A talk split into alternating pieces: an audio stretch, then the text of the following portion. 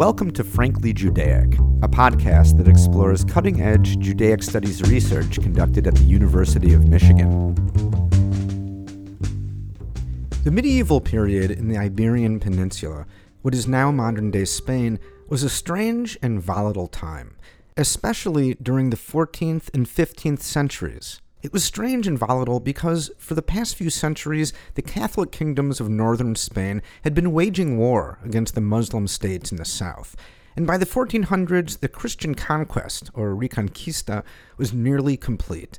Muslims who had ruled the region now found themselves under Catholic rule, and many were forced to convert to Christianity. Many of these converts, known as Moriscos, were outwardly Catholic but continued to practice Islam in secret. And of course, there were the Jews, who for centuries had lived and mostly thrived under Muslim rule. But when the Catholics took power, many Jews too converted to Christianity, some by choice, many by force. And like the Moriscos, many Jewish converts, known as conversos, continued to practice Judaism behind closed doors. And so Iberian society was an awkward and confusing mix of Christians, Muslims, and Jews, and of conversos and Moriscos, who raised vexing questions about lineage, identity, and nobility.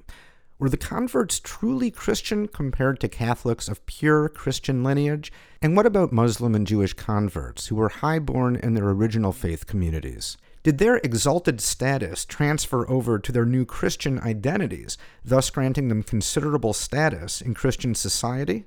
Scholars have explored these questions from a variety of angles, most commonly looking at how Muslims grappled with Muslim identity and Jews with Jewish identity.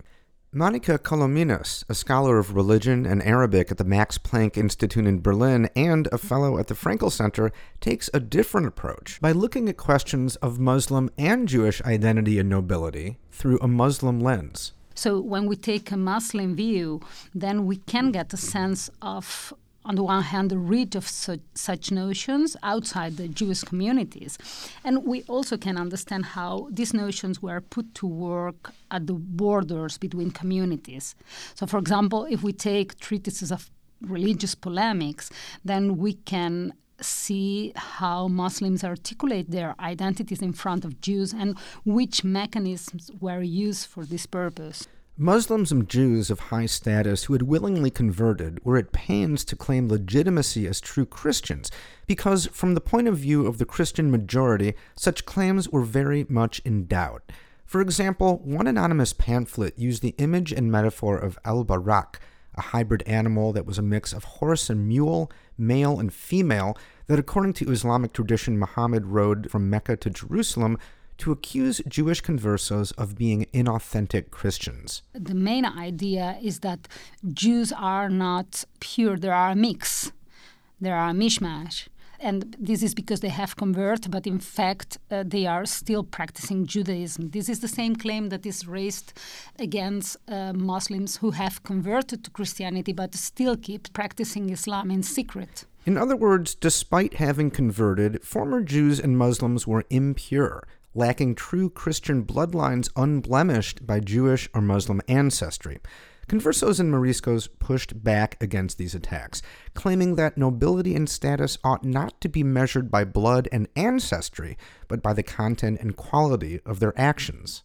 So, since the majority is trying to impose these notions and these demarcations between groups based on lineage, this other discourse, which is much broader, it's claiming that if you, as a person, can achieve merit, you can go upwards in society. You can be a good citizen, you can have wealth, even though your ancestors were, for example, Jews or, or Muslims. A common strategy on the part of Muslim converts was to question and attack the status of Jewish converts. The Tayyid al Milla, or Fortification of the Faith, is the longest anti Jewish treatise published during this period. Written from a distinctly Muslim perspective, it attacks Jewish nobility by presenting alternative readings of the Jewish Bible. For example, the Jewish tradition reads the story of Abraham and his exiling of his concubine Hagar and her son Ishmael as confirmation that God has elected the Jews as his chosen people, embodied in Abraham's other son, Isaac. The Tayyid al Milla reads the story differently. The first part is focused on evidence found in the Torah that Ismail, who is the legitimate son of Abraham and the father of the Muslims, and that Muslims are God's true chosen people and not Jews. It's worth pausing for a moment to consider what's at stake for conversos and moriscos. As was the case throughout Europe during the medieval period and for several centuries beyond, nobility translated directly into status at the royal court and, just as importantly, into land holdings and wealth. And so, Jewish and Muslim converts who had enjoyed noble status within their former faith communities had a lot riding on attempts to gain recognition and validation from the Christian ruling elite. But the Catholic nobility was wary of newly baptized Jews and Muslims and their claims to noble status. They are very close to the court. They are compared to nobles. In all respects, they resemble the Christian nobles, but they are not. So this brings Christians to suspicion, and Christians explicitly make stipulations saying that Muslims and Jews should not clothe with clothes that make them resemble nobles, that they make resemble us wealthy Christians. In response, Jews and Muslims tried to reorient the very concept of nobility, constructing arguments to aid their desire to be recognized as true Christian nobles. One compelling example is Alonso de Cartagena, a prominent converso and author of the treatise In Defense of the Christian Unity. He claims that there are three types of nobility. One is the civil nobility, it's partly linked to lineage, but you have also the theological and natural nobility, which is the nobility by virtue. So his idea is that Jews are not condemned by God or in condition of servitude because of their lineage, but because they cannot accept Christ as a Messiah. His claim is that once a Jew is converting to Christianity, the theological nobility is restored. So Jews had already this nobility, but it was a kind of latent nobility. It was there, but it's at the moment they convert to Christianity that this nobility arises again. Muslims, meanwhile, advocated for the legitimacy of their claims to nobility, in part by undermining Jewish positions. In the Kitab al Mujadala, for example, the author draws on Jewish scripture and a variety of philosophical sources to argue for Muslim nobility by attacking Jewish perspectives on the significance of lineage. The basic idea is the claim of Jews that all calamities in the world happen because of the sins of the forefathers. That's the claim that, according to uh, the Muslim author, Jews provide. And this Muslim author try to explain why this is not the case. So he takes these two examples of two fathers, Solomon and David, and two sons, Rehoboam and Absalom, and says, Look, Solomon, he sinned. He was a sinner. And God said, okay, I'm going to, to punish you through your son, Rehoboam. But in fact, Rehoboam has not been punished because of the sin of Solomon, but because he also himself sinned.